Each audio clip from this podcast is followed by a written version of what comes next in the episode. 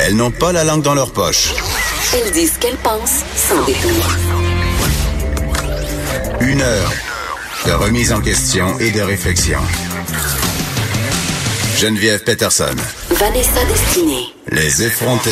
C'est vendredi, c'est notre dernière émission de la semaine, mais on a un beau programme pour vous. Mais avant, Vanessa est fâchée. Je suis toujours fâchée, Geneviève, tu le sais, mais ce matin, un peu plus. T'as attendu l'autobus 24 minutes. 24 minutes. Pour vrai, la ville de Montréal, j'ai pas juste ça à faire. C'est incroyable, Geneviève. Après la panne hier qui a, qui a vraiment euh, congestionné la circulation en ville dans le métro, parce qu'évidemment, quand il y a un impact sur le métro de Montréal, veut, veut pas, ça se fait ressentir dans le trafic, Ben oui. notamment au niveau des taxis, notamment au niveau des Uber, dont les prix explosent, n'est-ce pas? Parce que l'offre et la demande, n'est-ce pas? Ils profitent des occasions comme ça. Ce matin, j'ai attendu euh, sur euh, Saint-Joseph, sur Saint-Denis plutôt, la ligne 427 Saint-Joseph, pendant 24 minutes. Et au bout de ces 24 minutes, Geneviève, quatre autobus remplis de Ben oui. gens sont arrivés, des gens littéralement plaqués sur la vitre, Geneviève. C'est ironique, Vanessa, quand on sait que la ville de Montréal veut euh, appliquer un ticket modérateur sur les tarifs de transport en commun, c'est-à-dire qu'on paierait euh, en fait, euh, puis sur tout le transport au Québec, en fait, on paierait le- notre titre de transport en commun selon notre revenu. Ben moi, ça me donne pas envie de le prendre, le transport, le transport en commun. Puis j'allais dire, à chaque fois que j'essaie de prendre le métro,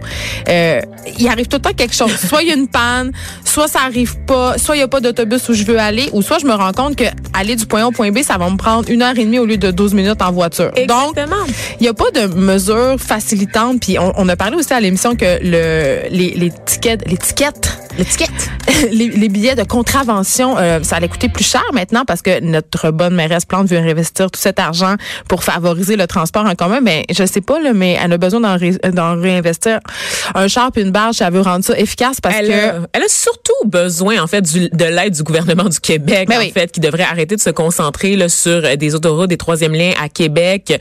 Oh, arrête. Non non non. les non. gens de Québec ont droit à leur troisième lien, puis on, on a le droit d'avoir. euh, C'est pas une solution, ça va engorger encore plus les routes. Beaucoup plus de gens vont emprunter les autoroutes, vont continuer à prendre leur véhicule. ça va coûter moins cher que faire un métro à Québec, en tout cas.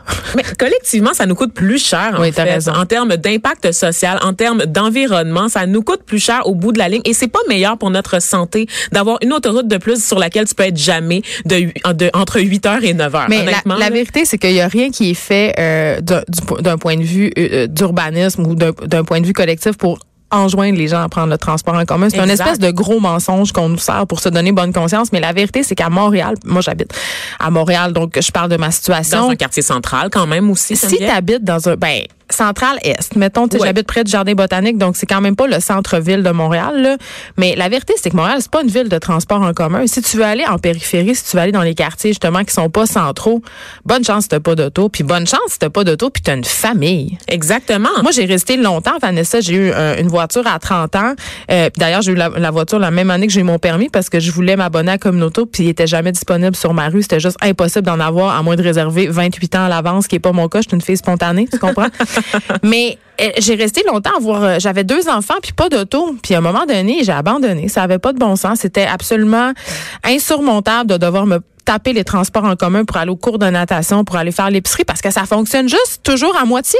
Puis t'as tes enfants aussi qui sont coincés, qui sont en sardine parce que c'est surpeuplé. Honnêtement, là, je Ouais, regarde le matin sur la ligne orange, J'ai de la peine. J'ai de la peine, honnêtement. de la pour, peine. pour les parents qui sont là avec deux enfants dans le métro, des enfants qui comprennent pas, qui sont qui sont écrasés par des Ah, adultes. parce que les gens, ils n'ont aucun civisme. Là. Ils vont, Mais non, ils, s'en embarquent foutent, là, par-dessus Il n'y a pas enfants. personne qui va céder sa place à un enfant. Il, il est jeune, il a toute la vie devant lui. Il, il peut utiliser ses jambes, Geneviève. C'est ça le réflexe de la majorité des gens. Tout le monde fait semblant d'être sur son téléphone, mais alors que tout le monde voit très bien la situation. Et ces enfants-là sont stressés. Ils captent le stress de leurs parents. Ah Ils sont eux-mêmes dans un environnement où est-ce qu'ils étouffent. Ben, c'est pas bon pour notre santé. L'ambiance des transports en commun. Ça me euh, fait capoter, Geneviève, vraiment. Puis, tu sais, je veux dire, même pour les, les vélos, même pour Bixi, tu sais, on nous parle de faire venir d'autres services de vélos en libre service. Je m'excuse, mon, mon copain, actuellement, il, habite sur le plateau. Il essaye de se rendre à dans l'école où il travaille à Montréal-Nord. La dernière station Bixi, Geneviève, là, dans son secteur, c'est entre Pineuf et Henri Bourassa. Ça, c'est l'apanage des privilégiés, les biscuits. Ça, ça va pas plus loin que ça. J'ai l'impression qu'on va faire euh, quelque chose de concret et d'efficace euh, pour les transports en commun quand la population va manifester un vrai désir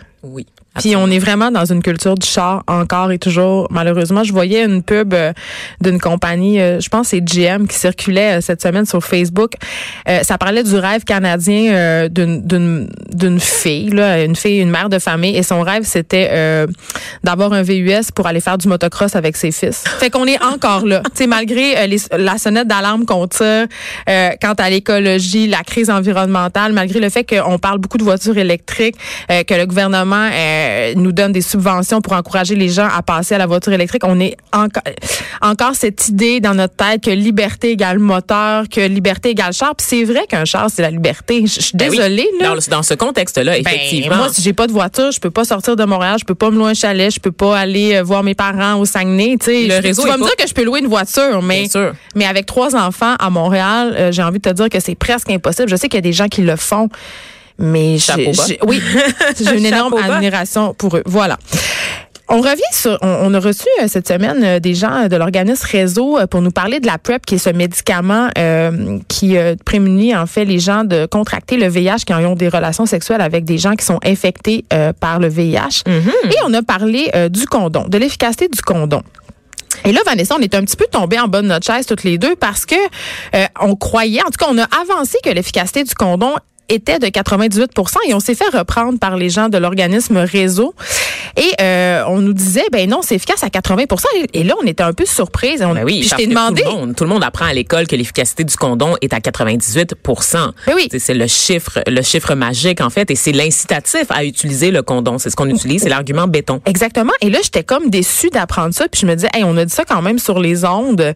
Euh, c'est un peu grave, entre guillemets, parce que euh, moi, dans ma tête, ça, ça, ça tire dans le pied d'une idée reçue. Puis ça aussi euh, crée en moi un sentiment d'insécurité. Moi, je me pensais en sécurité en utilisant euh, un condom à 98 Puis là, j'apprenais que c'était pas le cas.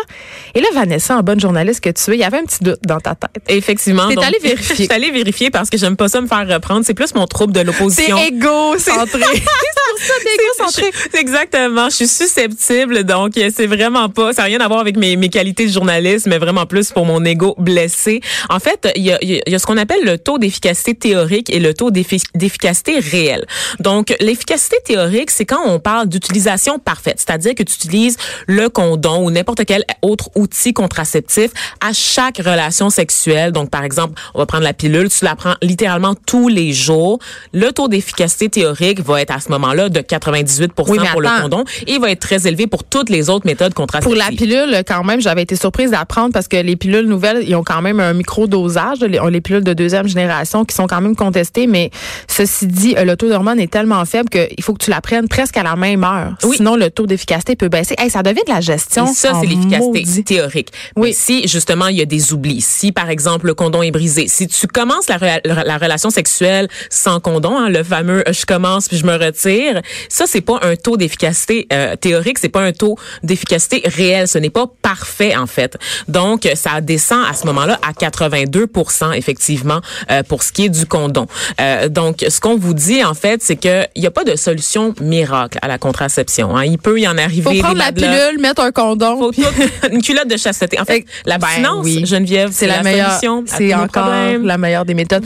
Mais euh, quand même, je voulais qu'on rectifie ça puis qu'on explique parce que je voulais pas laisser les auditeurs sur une fausse, une fausse impression ou du moins une statistique qui est pas expliquée. Oui, exactement. Donc, parce voilà. pas erronée, c'est pas c'est pas c'est pas faux ce qu'ils ont dit, c'est juste qu'il faut la remettre dans le contexte des études scientifiques. Exactement. Donc euh, les faits sont rétablis maintenant grâce à toi, chère Vanessa. Ah, mon ego se sent bien. Je Geneviève, il continue de grossir. Il va-tu aller prendre une marche? Je pense pas. Non, je veux plus aller dehors. Le... Je suis encore fâchée du transport en commun. Je peux pas. Je peux pas.